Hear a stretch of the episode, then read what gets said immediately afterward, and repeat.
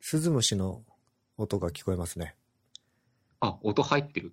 はい。めちゃくちゃ入ってますね。これぐらいは許容ライン。全然大丈夫です。全然大丈夫ですか。はい。季節なんで。秋ですね。秋ですね。もうなんかちょっと前まですごい暑かったけど、うん。峠は越えたというか、もうあすっかり秋らしい陽気になってきて。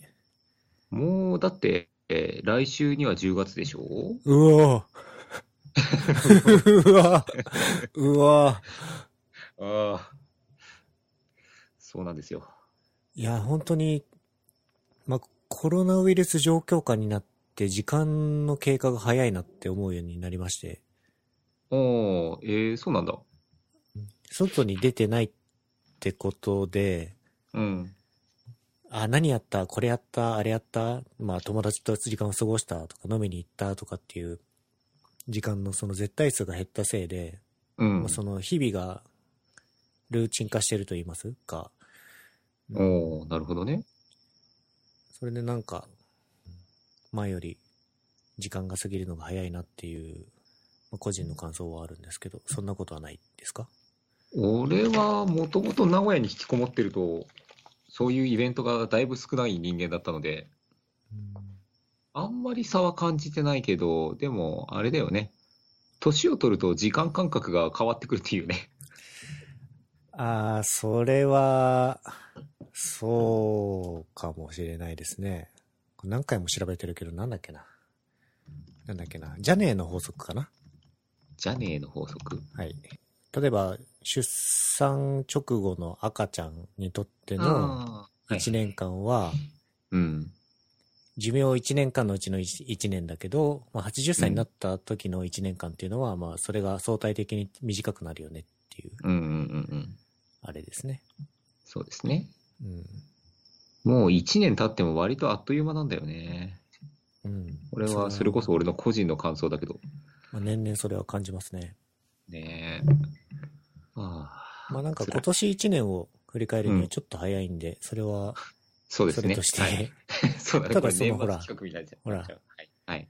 ダイエットしてたじゃない。はい。大変、ダイエットに成功しまして。多分前回の収録時もやってて、それをずっと継続してたんですよね。うん。きょ前回が遡ると4月ぐらいですね。 ?4 月でしょ。だから体重自体はもう結構減った頃ではある。ああ。その時点で。なるほど。じゃあ筋肉量が増えたりとかあ、そうそうそうそうそう。なんか、手っ取り早く体重を減らしたのがちょうど1月から4月ぐらいで。で、そっから徐々にご飯の量を増やして筋トレとか運動の強度を上げてっていう感じで、徐々に筋力量を増やし、食事量を増やし、うん。カロリーたくさん取っても燃やせるようにするという目標で頑張ってまいりました。なるほど、なるほど。あの、御社のテックカンファレンス的なイベント社内向けですかねああ、社内向けですね、あれはね。はい。があって、まあ、その時の映像が、 映像っていうか画像が垂れ込まれてきまして、めちゃくちゃこちょっとう、あれこばれてるってどういうこと あの、ほっそりした姿がね、お目にかかれたので、ちょっとびっくりしたんですけど、なんか、垂れ込 みが、うん社内カンファレンスが普通に垂れ込まれてるという状況が笑えてしまった。あのーもちろんその、秘密情報は全然流れてないけど、その画像だけお楽しみくらださい的に。わざわざ、はい。そんな既得な方がいらしたんですね。びっくりしましたね。あこの間、あのー役員の方と、社内だけどね、はい。ミーティングした時に、役員殿から、筋トレしてるの。は胸い。筋大きくなってたねって言われて、何の話だろうとかちょっと思いながら、あありがとうございますっていう会話は楽しみました。もう今も、そういうエクササイズは続けているんですかね。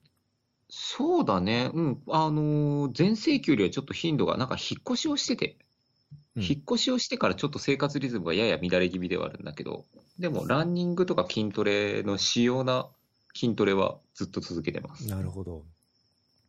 じゃあ、すっかり健康的になったでしょうね。おそらく。まだ健康診断はやって ない。健康診断がなんか、今すごい混んでるらしいね。コロナの影響もあるのか知らんけど。ああ、なるほど。うん。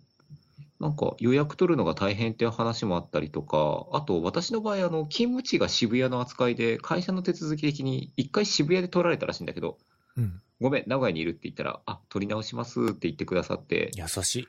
うん、で、取り直してもらったんだけれども、11月の予定が1月になった。あ、年越したと思って、なるほど、なるほど。お預けです。ね、きっと、各種数値が良くなってるでしょうから、楽しみですね、それは。もともとあの、去年の12月の健康診断で、肝臓系の数値が天元突破してて、はいはいはい。で、あの、再検査を3月ぐらいに受けたんだけど、3月時点でもうだいぶお酒を控えてダイエット始めてたせいか、軒並み正常値にすでに戻っていた、うーん。その時点で。そうか、関数値とかはだいぶ正常に戻って、あとは体重とか、そうね、体重、おまあ楽、しみくださいって感じかな。コレステロールとか中性脂肪とか、あの辺の数値はまだ取ってないから、ああ、楽しみだ、それは。そうそうそうそう、あの辺がまだ取っておきで残ってる。まあ、何をどう考えても、健康になってないわけはないと思うので、そこはねまあ、ね、うん、楽しみに待つだけだと思うんですけど、うんな、んかその、体重が結果的にもう8キロぐらい減ってるんですか、これ。うん、8キロぐらいはもう減った。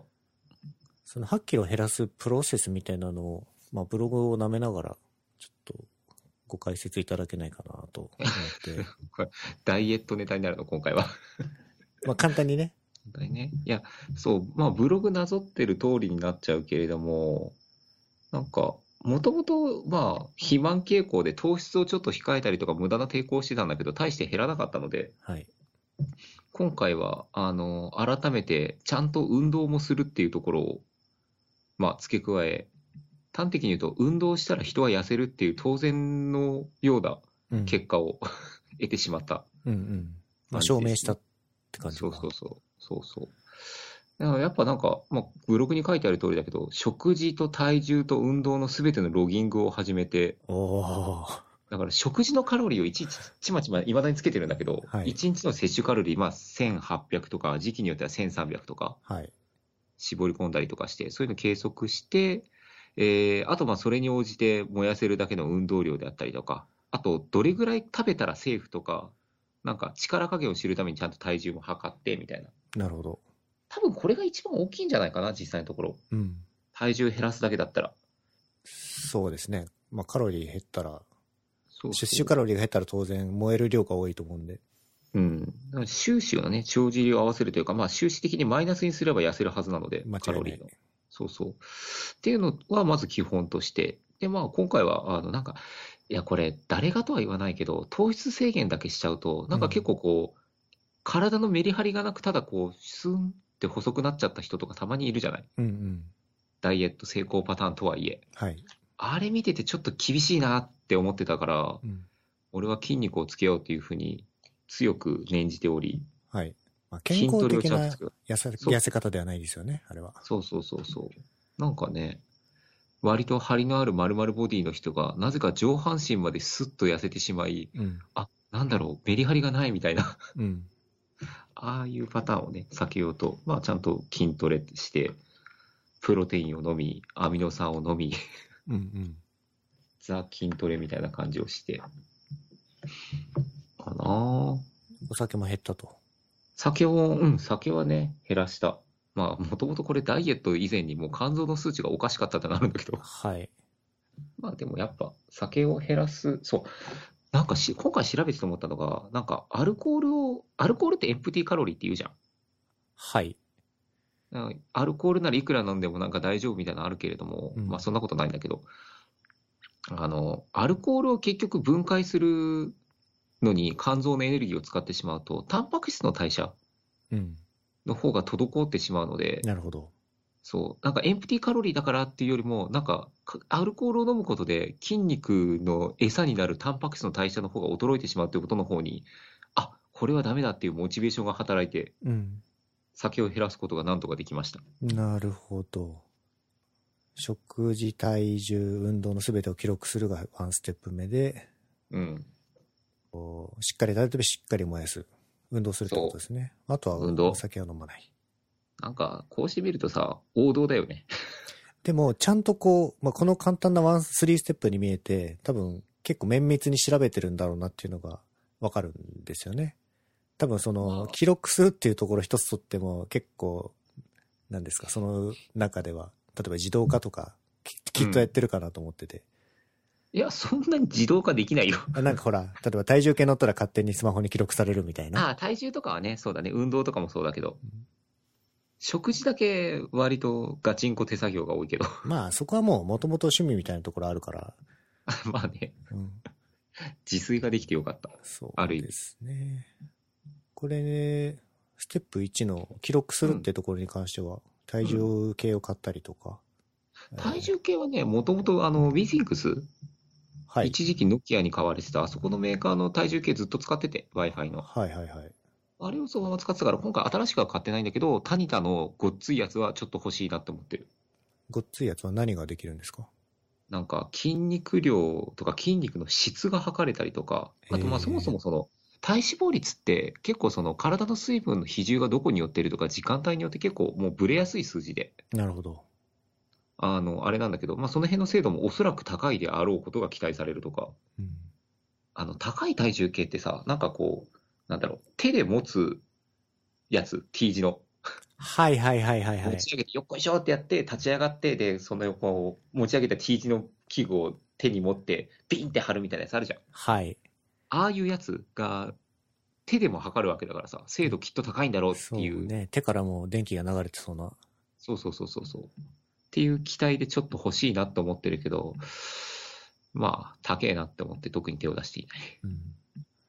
うん。運動は何でトラックしてるんですかストラバーとかかなあ、ストラーバーで、あのーポラールっていうメーカーのスポーツウォッチを買って、ほう。それ知らないやつだ。ポラールの、だからスポーツウォッチでトレトラッキングして、アクティビティログ取って、うんで、それをまあ、あのストラーバに連携できるから流して、で、見える化を知って、まあ、ストラバのいいのは、ウェブでも見れるやつですからね。うん、ウェブでも全然あれは良い使。い良い。あとは食べて燃やすっていうところは、その食べる摂取カロリーをどうやって計算してるんですかね。摂取カロリーは、大体あのーまあ、市販品とかだったらカロリー表示があるもの。はい。まあ、市販品でカロリー表示がなかったら、もう缶になっちゃうけれども、類似品を選ぶとかね。であと、まあ、食材のカロリーはそのまま、自分で作る場合はなんとなく計算して計上しなてる。ほど。そこはそうか、アナログにやるしかないか。燃やすっていうとこ、運動はどのぐらいの頻度で、運動は筋トレを分割してやって、まあ一番ちゃんとやってる時とかが8月、7月8月ぐらいが一番ちゃんとやってたんだけど、その時は、えーっと、腕周りの筋トレの日、胸周りの筋トレの日、肩周りの筋トレの日、休息日、腕から、腕に戻る、みたいなローテの筋トレうん。と、あと、ほぼ毎日のプランクと腹筋ローラー。おおプランク僕もやってるけど、うん。僕は、もう衰えに衰えて、2分ぐらいが結構限界ですね。あらあら。今私は3分ぐらいですすね。ごい 3, 3分の後サイドプランクとかうにょうにょやって最後また2分プランクやってみたいな独自メニュー持ってるので、なるほど。それで回してる。やべえな、鍛えてるな。と、あとそれとは別に今はあの、まあ、体の調子によるけど大体理想的には2日に1回ぐらいの頻度でランニングはいはいはい。かな。ああ、渋谷にいた頃、下屋で飲んだくれてた、あの姿がもう懐かしいけど、え、待って待って待って待って、3分って最初からできたわけじゃないですよね最初は1分ぐらいだったよ。ああ、そうだね。しんどいしんどいってやって。それが1月か2月ぐらいから始めて、はいで、半年以上続けてたら3分は普通にいけるようになった。すごい、成長実感が。成長時間が。数字が伸びるのいいよね。そう、わかりやすいし、もう、単純にモチベーションになる。そうそうそうそう。なんか最近はランニングも楽しくって、うん。あの、なんか最初の方は俺そもそもやっぱり走れなかったんだけど、なんか少しずつ走れる距離を増やしていって、うん。で、30分走れるようになったっていうのがまず1個の、なんかターニングポイントになってて、はい。 30分で5キロ走れて、お結構俺走れるじゃんと思って、そこからぐるぐる回ってたら、徐々に徐々に3 30分で走れる、あ、違うか、5キロか、5キロあたりにかかるタイムが縮んできて、うんうん走るのももしかして俺速くなってんじゃないうん。みうたいん、な、間違いない。いう数字との語り合いを経て、ダイエットがはかどってる、ダイエットというか、もはやトレーニングだけで、ただのね、あんまり体重減らしてない。いやー、素晴らしい。素晴らしいでしょう。やり始めてもやっぱ続かない人と続く人がいる中で、こう、続けられてるのがすごいな。なんかね、今まで続いてたことあんまりなかったんだけど、今回は本当コロナのおかげです。語弊がありますけど、本当コまロあナのお確かかげ。にね、時間ができたってのは大きいかもしれない。あー。あの、出張とかやると、やっぱ本当ね、これ前も言ったかもしれないけど、体力持ってかれちゃうから運動しなくなるんだけど、うん。出張がね、 県またぐなって言われて、あ、させんって言って家に引きこもってたら、おかげさまで体調も安定して、すこぶる運動がしやすい。それもそうだし、もう、私事に費やす時間っていうのも、やっぱり相対的には減ってると思うんで、うん、外出とか減る減ってる分ね。うん、そうだね。あー皆さん、せ計ん測からですよ、計測から。はい、なんでしょう。 いや、 せんちゃんはなんか最近運動してんの僕はプランクをやってるのと、ちょっとそこまで言われると僕もランニングやったろうかなって気持ちにはなったのと、やったね。定期的に僕は会社の人とテニスを最近やってて、リア充かよ。割とみんな上手くって、ブランクあるくせになんでみんなこんな打てるんだよっては思うぐらいに結構打ってて、うんうんうんえー。まあ、普通にトレーニングになってて楽しいですね。ああ、なかなか爽やかな運動してらっしゃるじゃないですか。ですね。いや、ランニングいいよ、ランニング。あのー、あれ、うちの会社に在籍しておられるす某ストーム猫さんいるじゃないですか。はい。あの人 あは、の人めちゃめちゃ速いよね。早い。あのー普通にタイムとかツイッターに載せてって見て思うのは、あの、うん4分ちょいで1キロ走れるのはすごいんですそようね。そうそうそう。頭おかしい。 1キロだけだったら全力とか走って、まあ、4分台とかで全然出そうと思えば出せると思うけど、あれ出る10ねキロ走って4分ちょいだから、ら。わかるわかる。あー、俺5キロ走っても4分台出ねえべ。出ない出ない出 ない。こないだ記録更新して4分、あーっとね5、5分21だった。記録。 521も全然遅くないのよ。そうそうそう。なんか、だいぶ早くなったじゃんと思ってたけど、なんか、あの人を目標にするとめっちゃ遠いなって思って。 まあ、ちなみに、あのーなんだっけ、キムえ、キプチョゲキプチョゲ世界記録保持者。世界記録はごめん、それは全然わかんないや。マラソン、マラソン世界記録。キプチョゲじゃないっけキプチョゲだよね。エリウド・キプチョゲ。はい。えっ、と、この人は42.195キロ2分、あ、2分じゃねえや。えっと、2時間1分39秒で走るらしいんですけど、これ を、えキロに換算すると2分後半ぐらいなんですよね。うん普通の人の全力疾走。全力疾走みなたいのなこれマジでついていけないレベル。 すごいよね。いやー今のところ5キロとか10キロしか走ってないから、フルマラソンはまだ未挑戦なので、うん。いつかフルじゃないにせよ、ハーフぐらいはちょっと調整してみたいなとそうです思っねてお。ります。そういうのにもで手を出したくなりますよね。そうそうそう。あのー体への投資も、まあそういうふうにやりつつなんですけど、投資信託をしっかりやり始めたんですよ。しっかりやり始めたんですか興味深い。はい。はい。といっても、多分、ごく一般的な部分で、うんニーサとかイデコとか、あとは、あウェルスナビ使って投資信託を結構大口で買ったりとかして、まあなんでそんなに自分で考えてどこに何を投資とかっていうよりは、ちゃんとそこにお金を割くようにしたっていう感じですね。うーん、なるほどね。俺もでも多分似たような感じかもうん。いや、これ言うとあれだけどさ、今固有名詞出てきたウェルスナビ、うん。手数料高くない年1%が高い。うん。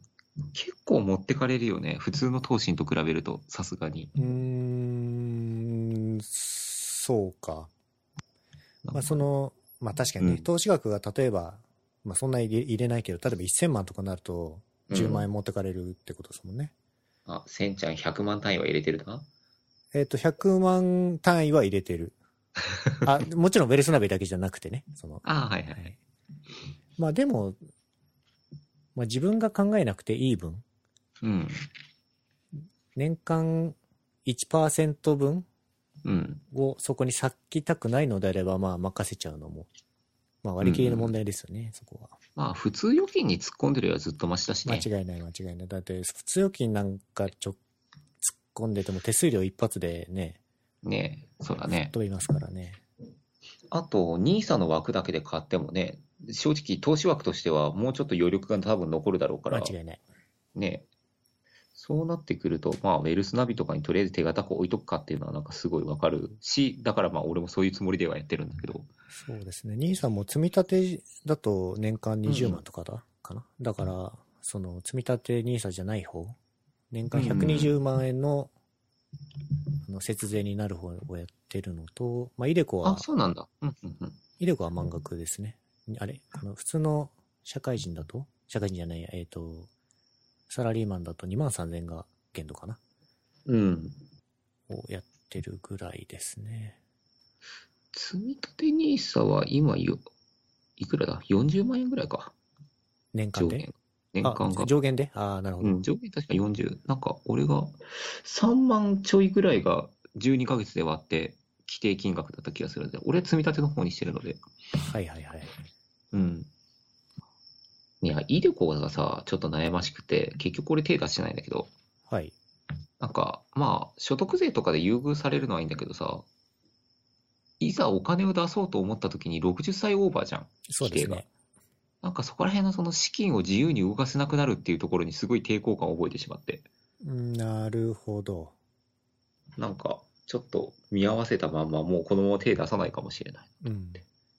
幸い、まあ2万3000円うん。であれば、自身の生活を脅かすほどではないので、うんうんうん。まあね。まあ、入れておいてもいいかなぐらいの気持ちでやってます ね。うんうんうん。まあ、その分節税になるのであれば。あれ ?2 万3000円って、俺あんまり全然数字覚えてないんだけど、多分立場、職業によって違うんだね、上限金額がね。そうだと思います。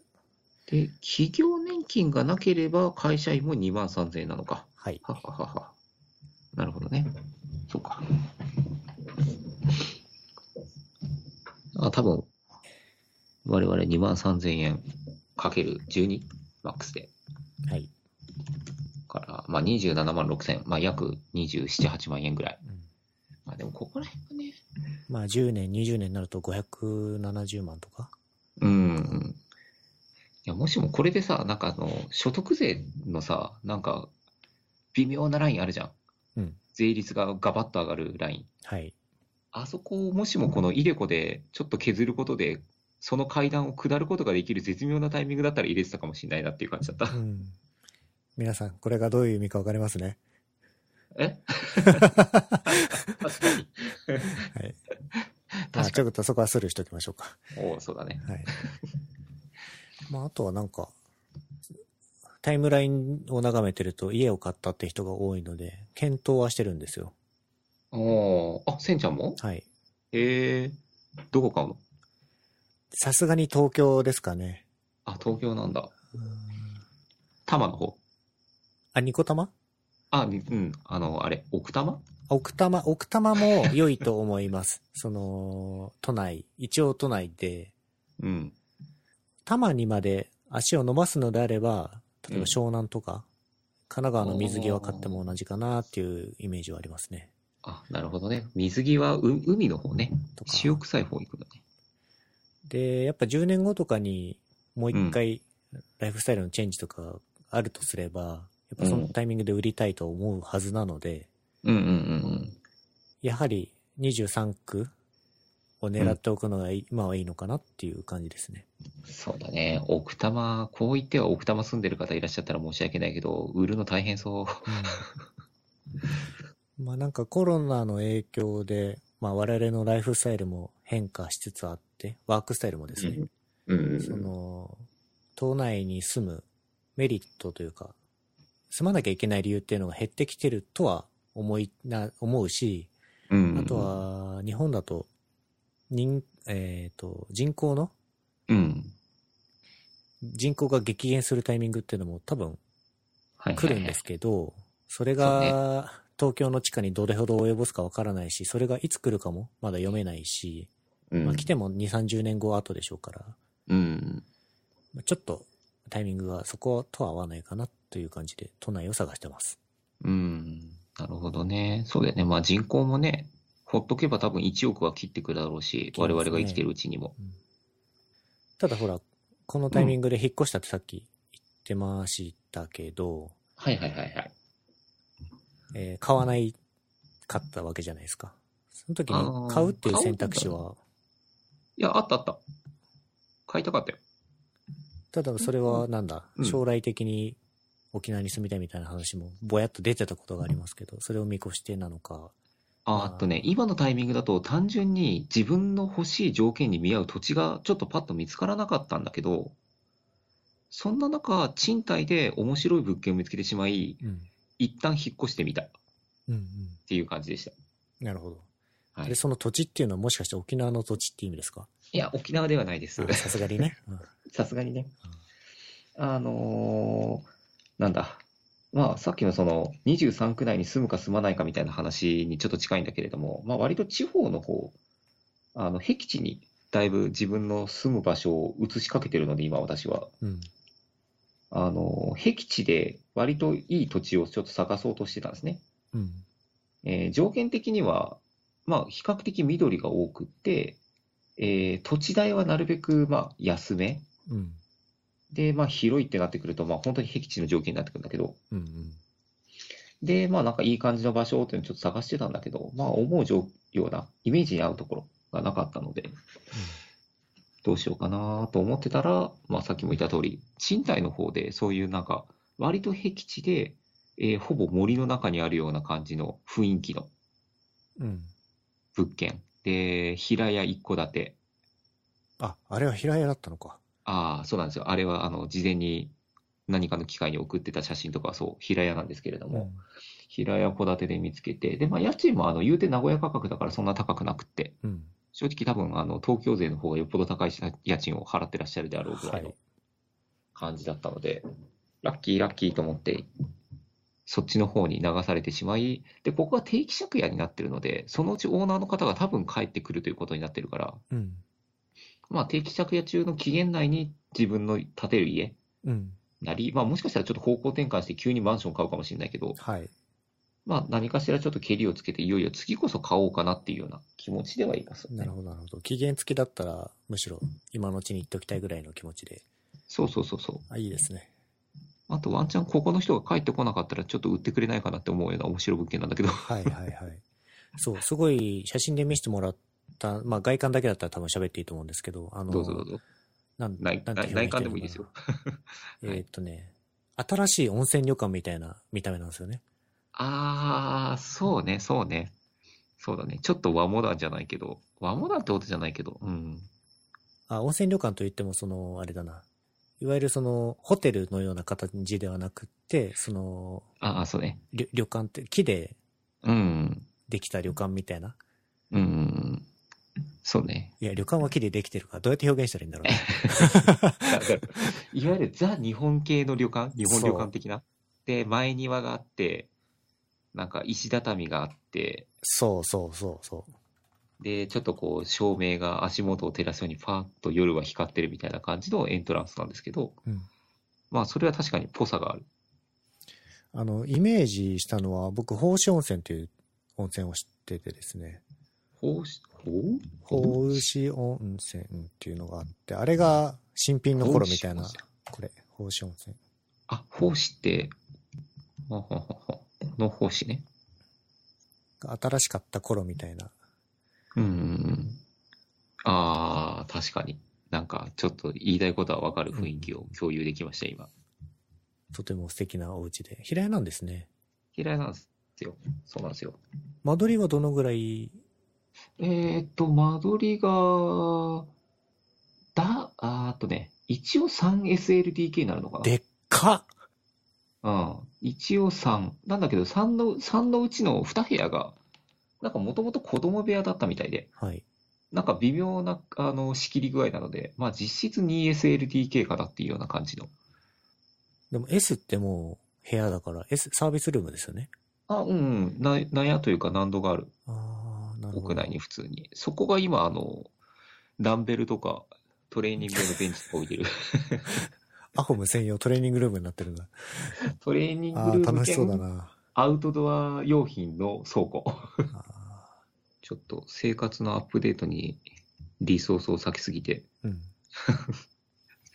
あれですが。肝心の仕事の方はどうなんですか肝心、肝心、肝心のね。まあ、ね、ちょっとプライベートが出たんで、その対比として。肝心のね。いや、あの忙しいですよ。ウェブってなんだか覚えてますウェブってなんだっけあの、インターネット見れるやつやあ、ろ。そうそうそうそうそうそう。むしろインターネットでつながるやつやろ。そう。ウェブね。あの、HTML 書けるよ、ちょっと。そう、僕も CSS ちょっとわかる。おお、すげえ。JS 難しいね。 JS 難しい。 JS 難しいわ。 ちょっと、うん。最近は Web デブ職が減っているというか、まあどうしてもそれに割く時間は減ってると思うんですけど、えー、どうなんですかその辺に対する。まあ危機感はまあそんなないかもしれないけど。そうだね。いや、今でもね、私ね、一応あの、アサイン上は新規案件に入ってて。うん。だから、今自己紹介すると、えー、エンジニア人事兼新規事業開発担当みたいな、うん。よくわかんない うん感じになってんだけど、なんだけど、今、新規事業の開発に席は置いてるんだけど、結局今、期末とかで、うん。ちょっと人事としての仕事が多すぎて全然手が動かせなくって、あの、チームメイトの子に、もう完全におんぶ抱っこで働いており、 なかなか開発の時間を捻出するのがそもそも難しいなっていうのが最近の本業の悩みです。 うんまあそれはなんか最近に限らないような気はしますけど。そうまあまあね。そうか。やっぱ人事の時間が大きくなっちゃうよね。まあね、人事って言いながら、まあ人事なのか何なのかちょっとわかんない仕事がだいぶ多くなってるのでうん、何でもやってますけれども。じゃあもう、めっきりウェブウェブ、ウェブデブっぽいことは追っていないですかもう少なくとも手は動かせてない全然。ああ。あの、ツイッターとかで皆さんが仕入れられてる最新情報を、あの、ついばましていただくようなぐらいの うん。感じですな。あまあ、CT なら最近のやつだと、あの、魂を触れるやつはまだ読んでないです。あ。はい。私も読んでないです。2014年 版が好きだったので、買ってみようかなと思うんですけど。あとは、あの、某、あ、これは某社って言わないといけないのか。某社の某アザラシさんとかが、うん。あの、最近つぶやいてる内容とかはちょっと好きです。おそれはどんな内容があの、何でもかんでも SPA で作るんじゃねえよみたいなはい。ことをおっしゃっていて、うんうん、わかるよ、おじさんわかるよって思いながら、なんか、あれこの子確か結構若かった気がするけど、随分こなれ。れた 見解にすでに入っているのだなという、うんうん。ちょっと親近感を沸かせてしまい、まあ、その方のプロダクトの性質見ると、ちょっとだけポジショントークにも聞こえますけど。ああ、確かにね。い言いたいことはわかりますよ。あの、まあ、そんな必要ないのにそんなことすんなよっていう話だと思うんで。そうですね。あと、あの、その、その、まあ、某社、うん。某アザラシさんがいらっしゃる某社の、あの、諸先輩方々の指導もあるのかなと思いつつ、なんとそなうでくす。ね。し、まあ、明確な指導とか私利主張が仕込まれてるかは知らないけれども、まあね。まあ、メディア的なプロダクトに対して SPA を使う意味っていうのがどこまであるか。まあ、はたまた、トリッキーかもしれないけど、あの、スタティックサイトジェネレーターで都度ビルドするぐらいの勢いでも、多分運用はできなくはないと思うんで。うん。なんか、もともとその、私とかが普通に開発した時って、Next.js もまだ、まあこう言ってはなんだけど、そこまでね、あの、こなれてない頃だったので、割と最後まで手作り SPA 派だったんだけれども、うん。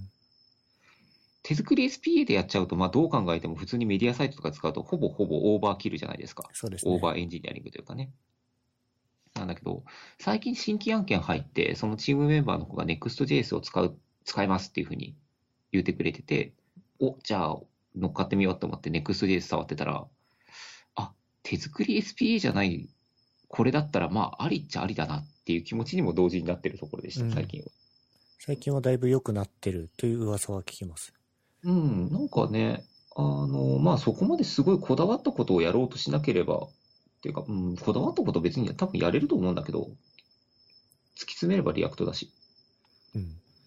とは思うんだけど、まあ、何ら不便もなく違和感なく使えるなっていう気がしたから、まあ、割となんだろう。いわゆる本当の意味でのフレームワークらしいフレームワークが一つ成熟して始めてるのかしらという期待もちょっと込めて、うん。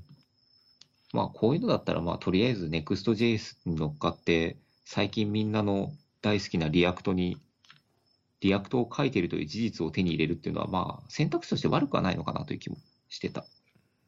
ちょっと前まではユニバーサルアーキテクチャ、ユニバーサル JavaScript か、ああ、はみたいなのを、まあ Next.js とか Next とかがないうちは、自分らでアーキテクチャを理解して、じゃあうんフラキシブルとかそういうフラックスライブラリを使って手で実装していったところ全部吸収してくれてて、うんうん。その辺のワーカランドも今となってはうん。懐かしいというか、もう NEXT 真正面にぶつかっていった人たちはそういうことを覚える必要ももしかしたらないのかもしれないし、うん。幸せなことだ。素晴らしいよね。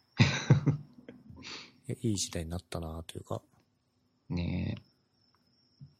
まあなんか結構いいなと思ったのと、あとまあこれはもう完全にロックインされちゃう前提だけど、バーセルとか、はい、あのあたりと組み合わせた時の開発者体験は確かに素晴らしいなと思った。はい。あ、クストラクって思っバて。ーセルとまあ、ネットリファイとかその手の、そうそうそう。まあ、特にバーセルがね、あの、まだあ、けネはクスそトうデでーすスからね開発も、そうそうそうそう。あれだから、さすがにいろいろとクソ楽だなと思って、うん、プレビュー環境も作ってくれるし、はい。各種のインテグレーションも勝手に走るし、バーセルがその、なんですかね、本番運用に耐えうるかどうかとかっていうのはまだ直面してないですかね。うん、まだその本番、まあね、新規事業でまだちょめちょめだから、外に出てないので、実際に試したことはないんだけど、一応裏側はただの、ただのって言ったらなんと AWS なわけだもんね。はい。バーセルは。AWS ラッパーとして働いてるので、まあ、どちらかというと、多分あのー安定稼働というよりは、お金あの、転送料とかに対するお金のかかり方とかがどこまでいけるんだろうって、まあ、書いてあるんだけど、実運用してみたときに実際プロじゃなくてエンタープライズにしなくちゃいけなくなったとき、はい。にどれぐらいの金額感になるんだろうというところが若干まだ未知だなとは思っている。うん。だから最悪、まあ、初期の立ち上げとかを超えてスムーズに開発者体験を得ながらやって、で、まあ、エンタープライズがあまりにも高い場合は、普通のクラウド、まあ最近だとまあ普通に GCP とかも使ってるけど、身の回りとかだと、うん。 GCP とかの方に移植して動作させるみたいなこともちょっとワンチャン対逃げ道として検討できるようにっていうには進めてるはずだけど、うん。ちょっとまだおっかなびっくり触ってるって段階ですね。そういう意味では。ですね。まあでも CDM とか挟んで最適化はいくらでもできるでしょうし。あ、そうなんだよね。まあ、バーセルもなんか勝手に CDN が確かかかってたような気がするので。あ。そうなんだなるほど。うん、H が含まれてるはずなので。ね、だからまあ多重、多重 CDN になっちゃうとそれはそれであれなので、うん。あの、CDN でめちゃめちゃ遊びたかったら素直にバーセルから外した方がもしかしたら楽なのかなっていうのもちょっと思った。そうまだ詳しく見てないけど。 CDN までビルトインなんだ。すごいなうん。まあ多分 AWS だからクラウドフローとかなんかに乗っかってるだけだと思うけど。うん。開発現場は離れない覚悟はあるんですね、やっぱ。いや、別に話、 それがね、そうてか別にそういうわけでもないからね、俺はね。うん一応僕も開発現場に関わり続ける努力は今もしてるけど、うん。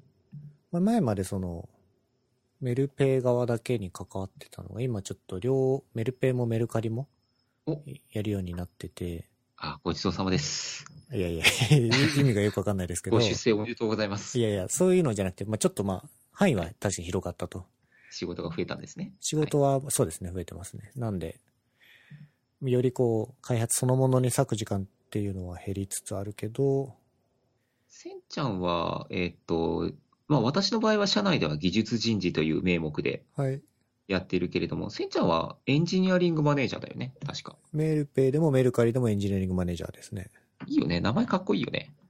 名前は、そうね。まあ、エンジニアリングマネージャーがかっこいいというよりも技術人事っていう単語があまりかっこよくないなって俺が思ってるだけの個人の感想なんだけ どうん。横文字いいな技術人事か。うん。うちだと、HR って言いますからね。ああ HR ねああ横文字にされてるそうそうそう。まあ HR に行くっていうキャリアもいつか踏んではみたいけど、まあその時もでも開発現場をゼロにするのはちょっと怖いかな。まあここら辺が覚悟のなさかもしれないけど、うーんまそあ、うだねあとはその人事的な業務も今、今のポジションでできなくもないんで、うん実質的にその、うんまあピープルマネジメントの範囲も多分技術人事あると思うんで、うんそうだね結構まあなんか人事って言いながらも人事っていう言葉の中に含まれる業務ってかなり多彩だとは思うからうん会社によってはやっぱりエンジニアリングマネージャーと多分大差ない仕事のところもすごいたくさんあるんだろうなとも思うし、うんあとまあ多分会社のステージによって発生する業務の種類とかタイプとかも変わってくるだろうから、うんまあそこら辺を踏まえてもね、エンジニアリングマネージャーでもそういう経験が全然積める環境はざらにあるような気がする。そうですね。というかエンジニアリングマネージャー、普通にやるよね。 人事っぽいことをまあやりまたくさすね。んね。まあ普採通用にやるよね。採用。関わってるし、まあ、ローム的なところもゼロでは多分ないし。うん。そうなんだよね。労務管理微妙にあるよね。 ちゃんとした会社でいるって大変なんだなって思って。そうですね。人事って大事だなっていうの はつくづく感じますね。うんまさかセンちゃんがそういう方向に行くとはあまり思っていなかったから、ちょっと意外や意外って感じではあるけあど。ー。まあでも、人増やして、うん。